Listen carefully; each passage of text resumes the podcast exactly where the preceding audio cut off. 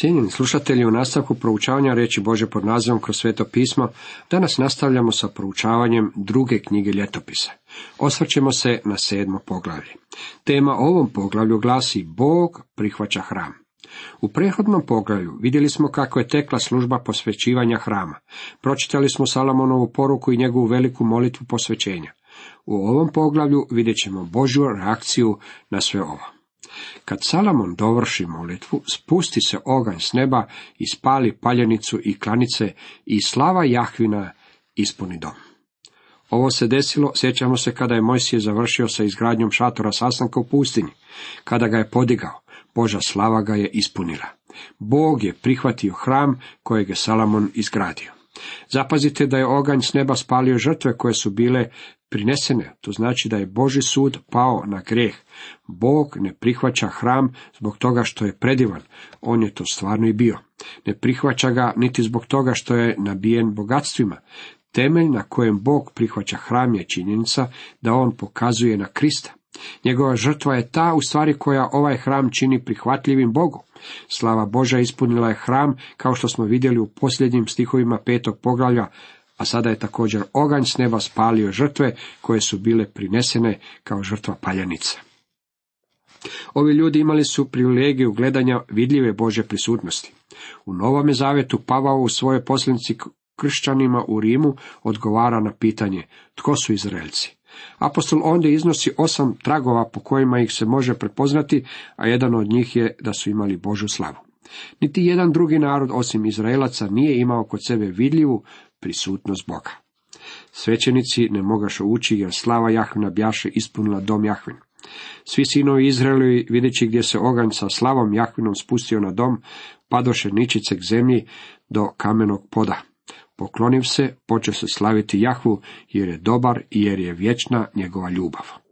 Ovo je, dragi prijatelji, izraz koji će, nadam se, postati sastavnim dijelom vašeg riječnika i izražavanja. Moja žarka želja da kršćani s vremena na vrijeme, kada vide očitovanje Bože sile, a to je svakodnevno kažu, dobar je gospodin, vječna je ljubav njegova. Sjećate se da je psalmis rekao, tako nek reknu svi otkupljenici koje Jahve otkupi.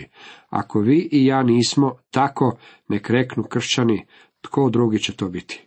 Nitko u politici sigurno neće reći kako je Bog dobar. Političari će nam sigurno tvrditi i uvjeravati nas kako su oni dobri i što njihova stranka čini za zemlju. Ako ćemo iskreno, čini mi se da niti jedan političar ne čini ništa dobro za zemlju. Međutim, to ne mijenja činjenično stanje. Bog u istinu jest dobar. Tako nek reknu svi otkupljenici koje gospodin otkupi. Potom kralj i čitav narod stadoše žrtvovati žrtve pred Jahvom. Kralj Salamon prinese za žrtvu 22 tisuće goveda, 120 tisuća ovaca i tako posvetiše dom Jahvin i kralj i sav narod. Ovi stihovi u Bibliji uzrokovali su podosta kritike od strane skeptičara. Oni jednostavno uživaju u kritiziranju i to na temelju tri glavne točke. Prvo, oni tvrde kako su ove žrtve bile izraz ekstravagancije, drugo, tvrde kako je bilo nemoguće prinijeti toliko žrtvi na žrtveniku i treće, tvrde kako je bilo nepotrebno pobiti tolike životinje.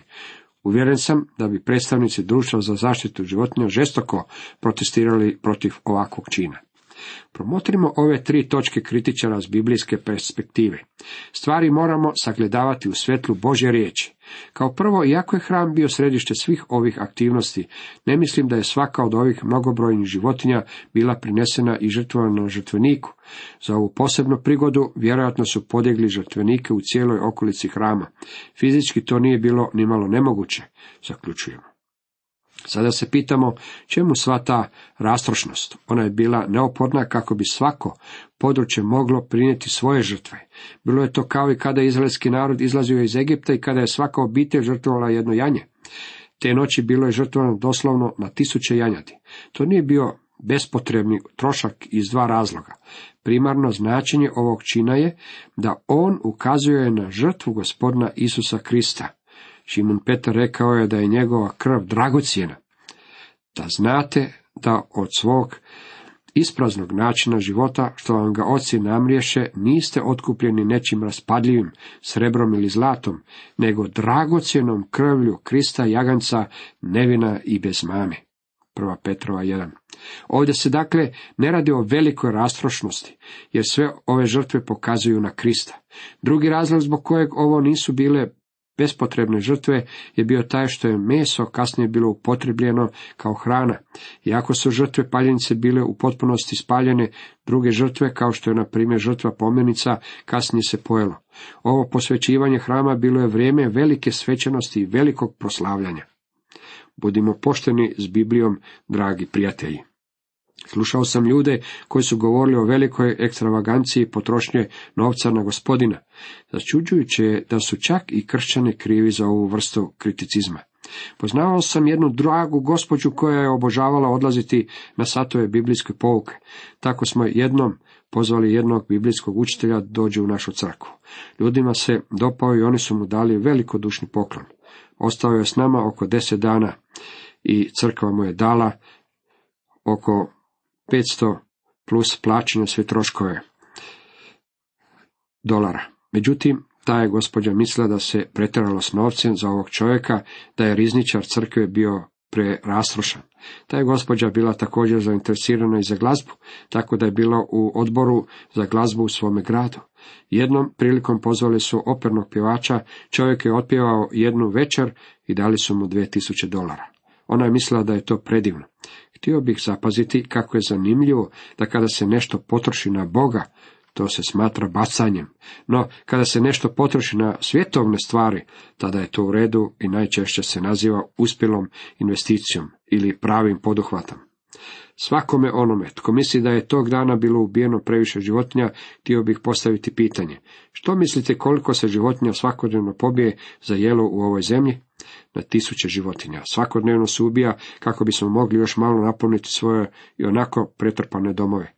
Nitko ne diže glas protiv toga, niti poduzima neke određene korake kako bi to spriječio, pa ipak je to meso namijenjeno zadovoljavanju naših potreba. Međutim, kada se nešto načini kako bi se proslavilo Bože ime, ovdje se javljaju ljudi koji upućuju kritiku. Ne znam za vas, ali ja sam u ovom slučaju na Salamonovoj strani. Mislim da je učinio pravu stvar, zato što su sve ove žrtve ukazivale na savršenu i neprocjenjivu žrtvu gospodina Isusa Krista. Njegovu dragocjenu krv ne možemo procijeniti našim ljudskim mjerilima, koliko vrijedi spasenje ljudske duše. Dok su svećenici stajali na dužnostima, leviti su na glazbalima za jahvine pjesme, što ih učini kralj David slavili Jahu, jer je vječna njegova ljubav. Time je David preko njihovih ruku hvalio Jahu, pred njima su svećenici trubili u trube, dok su Izraelci stali. Kadar bi, bar i danas ljudi vidjeli, kolika je Božja dobrota prema nama svima i kad bi pjevali, jer je vječna ljubav njegova. Bog je dobar i izvor njegove milosti i ljubav je nepresušena. Kako li je samo Bog bio dobar prema meni svakog dana mog života. Je li bio dobar i vama, dragi prijatelji? Tada mu to i recite. Zahvalite mu na njegovoj dobroti. Salomon je posvetio i sredinu predvorja koje je pred Jahvenim domom, jer je on je prinio paljenice i pretilinu od pričesnica, jer na tučeni žrtvenik koji bjaše napravio Salomon nisu mogle stati paljenice, ni prinosi, ni pretilina. U to je doba Salomon svetkovao blagdan sedam dana i sav Izrael s njim. Vrlo velik zbor od ulaza u Hamat pa do Egipatskog potoka. Od ulaza u Hamat pa do Egipatskog potoka bio izraz koji je označavao cijelu izraelsku zemlju, od krajnjeg sjevera do krajnjeg juga. Drugo Božje ukazivanje Salomonu. Potom se Jahve ukaza Salomonu noću i reče mu, uslišao sam tvoju molitvu i izabrao to mjesto da mi bude dom žrtve. Ako zatvorim nebo, da ne bude dažda, ili zapovjedim skakavcima da popasu zemlju, ili pustim kugu na svoj narod, i ponizi se moj narod na koji je prizvano ime moje i pomoli se, i potraži lice moje, i okani se zlih putova, ja ću ga tada uslišati s neba i oprositi mu grijeh i izliječit ću mu zemlju. Htio bih provesti malo više vremena u tumačenju značenja ovog posljednjeg stiha, jer je vrlo često on bio vađen iz konteksta i nije se spominjalo njegovo prvenstveno značenje. Taj se stih vrlo često navodilo kao Bože obećanje nama, da ako učinimo određene stvari, tada će on učiniti određene stvari. Taj se stih prekrajalo tako da se uklapalo u bilo koju lokalnu situaciju. Rijetko mi se dešavalo da sam prisustvovao nekoj evangelizacijskoj kampanji, a da netko ne bi ustao i javno izjavio kako počiva na ovom Božjem obećanju. Vjerujem da će nas pažljiva analiza ovog stiha, njegovog smještaja, sadržaja i konteksta spriječiti u tome da ga smatramo tabletom i da ga progutamo, a bez da smo posvetili imalo pažnje njegovom stvarnom značenju. Činimo nasilje nad ovim Božim riječima ako ih izvadimo iz njihovog mjesta. Samo zato što nam se čini da se poklapa s našim planovima i što izreće ono što bismo i mi željeli reći, ignoriramo njegovu primarnu namjenu i lišavamo ga njegove životnosti. Onako kako ga se upotrebljava u današnje doba, ovaj stih postaje bez značenja. Sada bih vam se htio obratiti sasvim otvoreno. Ja sam dispenzacionalist. Mislim da je to jedini sustav koji se susljedno bavi čitavom Biblijom. On Bože riječi pridaje njeno doslovno i stvarno značenje. Vrlo često ljudi ne žele primijeniti učenje čitave Biblije, već se koncentriraju samo na neke njene dijelove, jer im ostali pričinjavaju velike probleme. Ja cijelu Bibliju smatram nadahnutom knjigom, pa tako i problematične odjeljke u njoj. Jako i dispenzacionalistička interpretacija ima svojih problema, ona rješava mnogo više poteškoća nego bilo koji drugi interpretacijski sustav za kojeg znam. Htio bih vam na primjeru pokazati zašto zastupam ovako stanovište. Ja prepoznajem da propovjed na gori ukazuje na vrijeme kraljevstva i ona će biti zakon toga Kristovog kraljevstva. Međutim, ja također vjerujem da ova propovjed ima poruku i za nas danas. Mislim da je način na koji se oče naš upotrebljava u mnogim crkvama od strane bogataša potpuno bez značenja. U razdoblju velike nevolje ova će molitva imati svoje stvarno značenje ljudima. Iako sam dispenzacionalist, nisam hiperdispenzacionalist. Ja ne isključujem propovjed na gori, propovjedam iz nje. Ona pokazuje da čovjek ne udovoljava Božim standardima. Nalazim da je očenaš od velike pomoći. Ja molim tu molitvu. Postoji interpretacija Bože riječi. To je jedna stvar. Međutim, jednako tako postoji i primjena Bože riječi, što je nešto sasvim drugo. Sjetimo se stare uzrečice da je cijela Biblija pisana za nas, ali nije cijela Biblija pisana nama. Interpretacija stiha iz Biblije naučit će nas što neki stih znači u svom kontekstu. To ne mora značiti da je svaki stih u Bibliji upućen nama. Na primjer, možemo se sjetiti mnogobrojnih zapovjedi navedenih u Starome Zavetu, a koje uopće nisu bile upućene nama. Bog nam kroz cijelu Bibliju ima mnogo toga za poručiti. Vratimo se sada natrag do druge letopise 7.14. Riječi su izgovorene prilikom posvećivanja Davidovog hrama kojeg je Salomon izgradio. To je Božja riječ Salomonu i tiče se one zemlje u ono doba. Prilikom posvećivanja Salomon je izmolio ovu molitvu i to veliku koju smo već vidjeli. Sada se Bog spomenuo molitve svoga naroda pa je rekao Salomonu, ako se moj narod na koji je prizvao ime moje, o kome to Bog govori? Moj narod na koji je izazvano ime moje, to je Izrael. Bog je Salomonu izgovorio i govorio o Izraelu. Ako se ponize pred Bogom, ako mole, ako traže njegovo lice, ako se okrenu od svoje zlih putova, tada Bog obeća Izraelu tri stvari. On će čuti njihove molitve, on će im oprostiti i on će izliječiti njihovu zemlju. To su bili sasvim određeni uvjeti koje je Bog postavio pred Izrael a njihova povijest najbolje svjedoči o doslovnom ispunjenju i točnosti ovih odredbi. Kada dođemo do Novog Zavjeta, nalazimo Ivana Krstitelja kako viče, pokajte se jer približilo se kraljevstvo Bože. I gospodin Isus je to ponovio, pozivajući narod da udovolji ovim uvjetima, kako bi se Bože obećanje moglo ispuniti. Bila je to važeća ponuda. U današnje doba pripadnici izraelskog naroda raspršeni su po cijelom svijetu. U svojoj zemlji nemaju mira jer nisu udovoljili ovim Božim uvjetima. Ovo je doslovna interpretacija stiha. Također već smo napomenuli postoji i primjena. Ovaj stih ima poruku za vas i mene.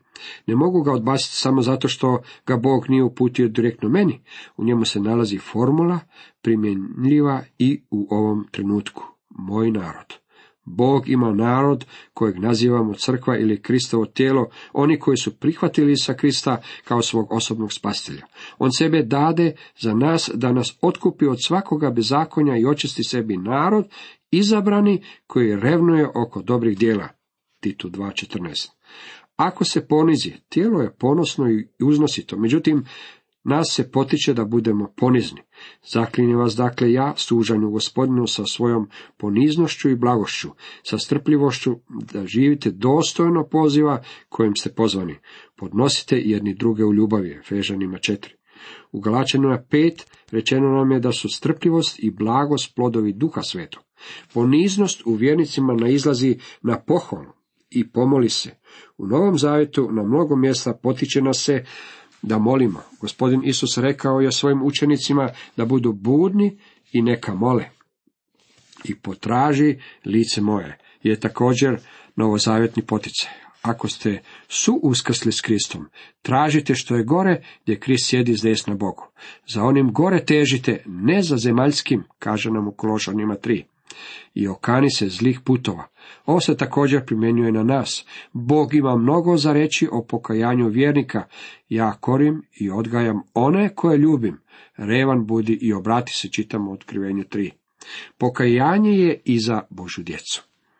Sada se pitamo što je sa Božim dijelom u cijeloj priči. Bog je obećao da će čuti. I što god ištemo, primamo od njega jer zapovjedi njegove čuvamo i činimo što je njemu drago. 1. Ivanova 3. Obećao je oprostiti. U 1. Ivanovo 1. Ako priznamo grijehe svoje, vjeran je on i pravedan, otpustit će nam grijehe i očistiti nas od svake nepravde. Izljetit ću mu zemlju. Ovo se ne odnosi na nas. Nigdje u Novom Zavjetu ne mogu pronaći riječi gospodina Isusa kojima on obeća da će izlječiti komad zemlje. Ako vas je Bog blagoslovio u vašem poslovanju, to je dodatni blagoslov. Blagoslov kojeg nigdje nije obećao. Bog nam nigdje ne obećaje materijalne blagoslove. Međutim, obećano nam je da ćemo imati dovoljno za održavanje života. Blagoslovljeni smo svakim duhovnim blagoslovom u Isu Kristu. Bili smo stranci, Boži neprijatelji, a sada smo učinjeni Božjom djecom. Otkupljeni smo krvlju Krista i On nam oprašta naše grijehe. Nebo je naš dom i Novi Jeruzalem je naš cilj. Izbavljeni smo iz pakla, to su naši blagoslovi. Nigdje nam nije obećana zemlja ili izlječenje naše zemlje. Htio bih još napomenuti da ako ipak želite izvući samo 14. stih i u cijelosti ga primijeniti na sadašnju situaciju, tada zajedno s njim morate uzeti i 15. stih. Moje će oči biti otvorene i moje uši pažljive na molitvu s ovoga mjesta. Ako želite slijediti ovaj nalog, tada vam predlažem da se ukrcate na sljedeći zrakoplov koji leti prema Jeruzalemu i odete na mjesto gdje se nekoć nalazio hram. Danas ga ondje nema. Na tom je mjestu smještena Omarova džamija, ali ako želite slijediti na putak iz ovog stiha, morate otići u Jeruzalem jer se ondje nalazi ovo mjesto. Ne znam zašto ljudi vole izvlačiti jedan stih iz konteksta cjelokupne poruke i primjenjivati ga na sebe. Vjerojatno žele sebe izdići iznad drugih koji tu njihovu istinu ne svačaju ili se žele prikazati većim pravednicima u Božim očima. Međutim, Bog nikada nije zamislio da stvar funkcionira na taj način. Ovo obećanje bilo je dano Izraelu prilikom posvete hrama. Iako ovi stihovi imaju stanovitu primjenu i na nas, mislim da je bolje da odemo u Novi Zavjet i da ondje pronađemo Bože obećanja koja se odnose izravno na nas. Sada sam dakle izabrao i posvetio ovaj dom da ovdje bude ime moje za uvijek i ovdje će sve dane biti moje oči i moje srce. Tjedan dana odsjeo sam u hotelu koji ima pogled na područje gdje se nekoć nalazio hram. Kada bih ustao ujutro, otišao bih do prozora. U stvari se radilo o velikom staklenim vratima i pogledao bih na hramsko područje. Pomislio bih, gledam na mjesto na koje i Bog gleda. Radi se o mjestu kojemu je vrlo drago, iznosi dr. Megi. Dalje čitamo, a ti budeš li išao predamnom, kako ti je išao otac stavit, vršeći sve što sam ti zapovjedio i držeći se mojih uredaba i zakona. uzdržat ću tvoje kraljevstvo prijestolje, kako sam obećao tvome ocu Davidu, govoreći, neće ti ponestati nasljednika koji bi vladao u Izraelu. Bog je obećao da u Davidovo kraljevskoj lozi neće doći trenutak kada neće biti vladara. Danas nema niti jednog vladara na zemlji koji za sebe može tvrditi da potječe iz Davidove kraljevske loze. Međutim, postoji jedan koji sjedi Bogu s desno i koji potječe iz Davidove kraljevske loze, a njemu je bilo rečeno, sjedim iz desna dok ne položim dušmane za podnože tvojim nogama. Ali ako me ostavite i napustite uredbe i zapovjedi koje sam vam dao, te otiđete i počnete služiti tuđim bogovima i klanjati im se, istjerat ću Izraelci iz svoje zemlje koju sam im dao i odbacit ću od sebe ovaj dom koji sam posvetio svome imenu i učinit ću od njega priču i sramotu među svim narodima.